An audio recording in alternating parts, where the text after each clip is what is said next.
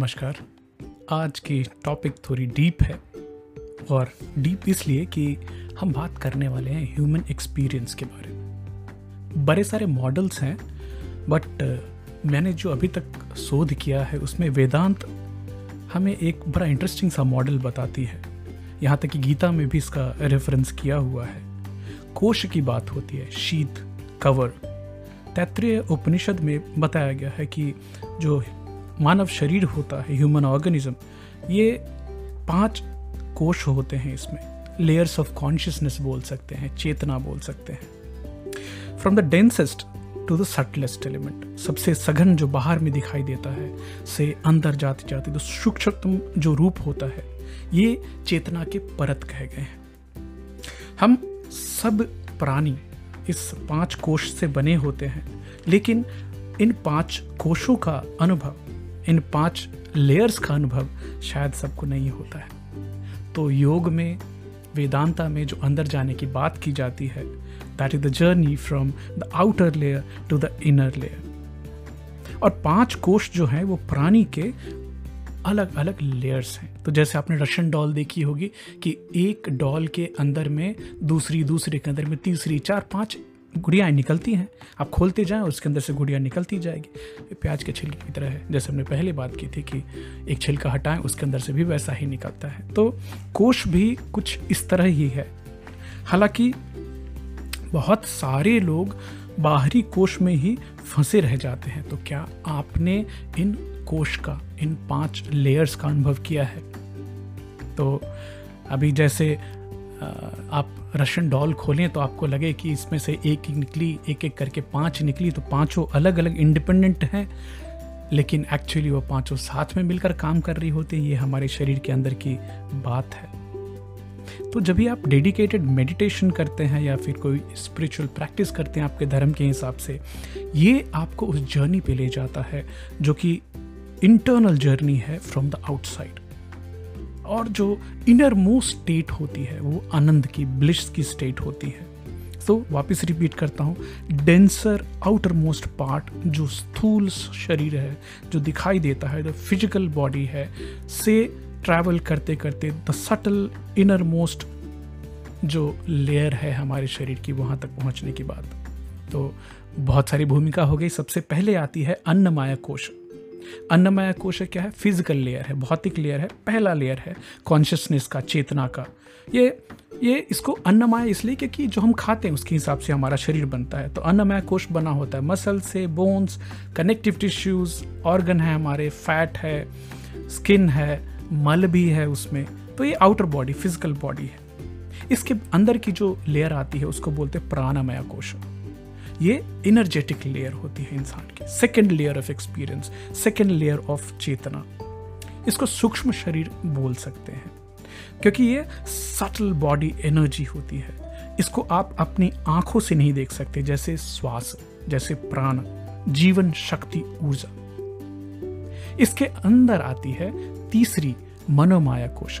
जो कि mental emotional layer होती है इंसान की। इसमें हमारे थॉट्स होते हैं इमोशंस होते हैं, जो इस लेयर को बनाते हैं। तो हमारे जो विचार हैं, जो हमारी भावनाएँ हैं, वो तीसरी लेयर को बनाती है, जिसका नाम है मनोमय कोश अब योग में, वेदांत में यह कहा जाता है कि अक्सर जो ज़्यादातर प्राणी हैं, वो इन तीन लेयर्स के आगे बढ़ ही नहीं पाते। वापिस रिपीट करूँगा, अन्नमय कोश प्राणमय कोश और मनमय कोश इसमें ही हम लगे रह जाते हैं। इसके बाद चौथे पे आती है विज्ञानमय कोश। ये जो लेयर है, ये इंट्यूटिवनेस की लेयर है विजडम की लेयर है। एक सहज ज्ञान, युक्त और बुद्ध युक्त बुद्धि युक्त लेयर है। ये चौथा लेयर है। ये हमें एक एबिलिटी देता है कनेक्ट करने से किससे? जिसके हम श्रोत हैं, जिससे हम बने हैं हायर नोइंग और आप अगर इस लेयर से काम करते विज्ञान में कोर्स से तो आप बहुत कुछ स्वाभाविक रूप से कर पाएँगे इंटिटिवली कर पाएँगे। आपको कुछ संकेत मिलेंगे ऊपर से कि तुम्हें ऐसा करना चाहिए। और इस लेयर में आपको ये क्षमता मिलती है कि आप बिना लॉजिक के एक बड़ी पिक्चर देख पाए। अब भगवान हैं प्रूव करने के लिए नहीं जाना है, हवा है प्रूव करने के लिए नहीं जाना है। तो ये जो नॉलेज जो विजडम जो आती है इंट्यूटिवनेस जो आती है, ये विज्ञान में कोश है। और आखिर में सबसे अंत में आती है पाँचवें नंबर पर आनंदमय कोश, ब्लिस लेयर। पांचवी लेयर है। बहुत ही शांत जगह होती है जहाँ पे शांति होती है, प्यार होता है, बहुत सारा आनंद होता है। इसका कोई अपोजिट नहीं है। ये नहीं कि ये स्वर्ग है तो इसके अपोजिट ना। स्वर्ग, नरक, ये सब पीछे छूट गए हैं। ये बिल्कुल आत्मा की जगह है। एकदम सेंटर ऑफ़ द बीइंग। तो जब भी आप आनंदमय कोश से ऑपरेट करेंगे, आप एक्सपीरियंस करेंगे, एक यूनिक मतलब सब में आप खुद को डिफ्रेंशिएट नहीं कर पाएँगे कि मैं मैं कौन हूँ, वो कौन है। आप सब प्राणी को, प्राणी में, इंसान ही नहीं, सारे प्राणियों को आप एक समुचित निगाह से देख पाएँगे। ये आनंदमय कोश की बात अब रही बात कि आप इसका अनुभव कैसे कर सकते हैं तो अलग अलग धर्म में, सिद्धांतों में मेडिटेशन पूजा पाठ जो बताई गई है, इसमें ध्यान लगाना बहुत बहुत इंपॉर्टेंट होता है। और जैसे हम योग जानते हैं तो योग का तो मतलब ही होता है जोड़ union union with home union with union of ये चारों पाँच जो कोश है, इनका जो ज़ोर है, वही योग है, वही ध्यान है। तो हम पहले शुरुआत करते हैं फ़िज़िकल बॉडी से और फिर धीरे धीरे डीप डीप जाते हैं अपने आनंदमय कोश की तरफ़। कितने लोग पहुँच पाते हैं, भगवान जाने। लेकिन जैसे केक के अलग अलग लेयर होते हैं, अगर आप उनको अकेले खाएँ, एक लेयर खाएँ तो उसमें मज़ा नहीं आएगा, लेकिन अगर आपकी एक बाइट में केक के पाँचों लेयर अगर आपको मिल रहे हैं तो आपको केक का पूरा आनंद आएगा। तो एक जो जागृत इंसान है, वो अपने जीवन की डीपेस्ट मीनिंग तभी समझ सकता है, वो पाँचों लेयर से ऑपरेट करे तो। तो मेडिटेशन के आ, साधना के जो पहले स्टेज में हम जाते हैं तो फ़िज़िकल बॉडी जो हमारी होती है वो तकलीफ़ देती है। स्ट्रेच होना स्टिलनेस होना सोरनेस होना स्टिफनेस होना बट किन्हीं किन्हीं को स्ट्रेंथ भी आती है उसमें।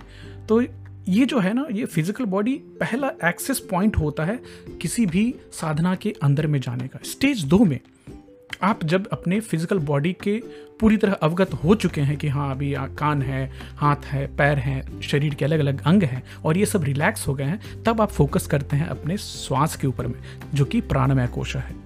फिर आपको ये फीलिंग आती कि हमारी शरीर में ऊर्जा कैसे प्रवाहित हो रही है, प्राण के थ्रू हमारे श्वासों के थ्रू और ये जब आप सांस पर फोकस करते हैं तो धीरे धीरे आपका दिमाग जो है वो शांत होने लगता है और दिमाग में जो अटके हुए ख्याल हैं इमोशंस हैं, भावनाएँ हैं, वो निकलती हैं, जो कि जर्नी है हमारी मनोमाया कोश की तरफ़।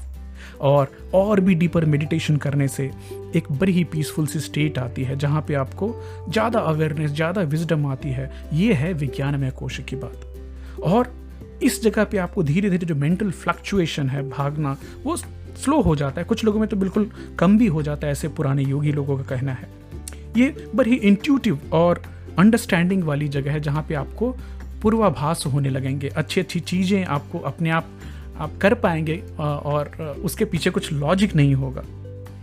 और भी डीपर इंक्वायरी और मेडिटेशन करने पे आप पहुँचेंगे आपके जो सबसे अंदर में जो आनंदमय कोश है, जिसमें वो पूरा, आप पूरी जीवंतता महसूस करेंगे, आनंद महसूस करेंगे जॉय ब्लिस महसूस करेंगे।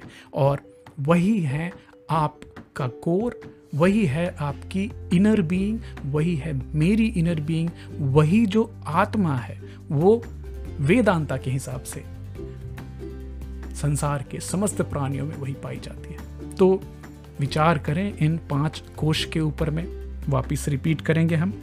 आनंदमय कोश, प्राणमय कोश, मनोमय कोश, विज्ञानमय कोश और आनंदमय कोश। तो ये जो जर्नी है लाइफ की, इसमें हमें धीरे धीरे बाहर जो दिखता है, मेरा शरीर, मैं मैं मैं, उससे आगे बढ़कर देखना है और अंदर ही अंदर जाते रहना है। तो बात कुछ ज़्यादा डीप हो गई होगी तो वापस इस पर विचार कीजिएगा। आज के लिए इतना ही। Thank you so much Amit Shekhar Indie Masala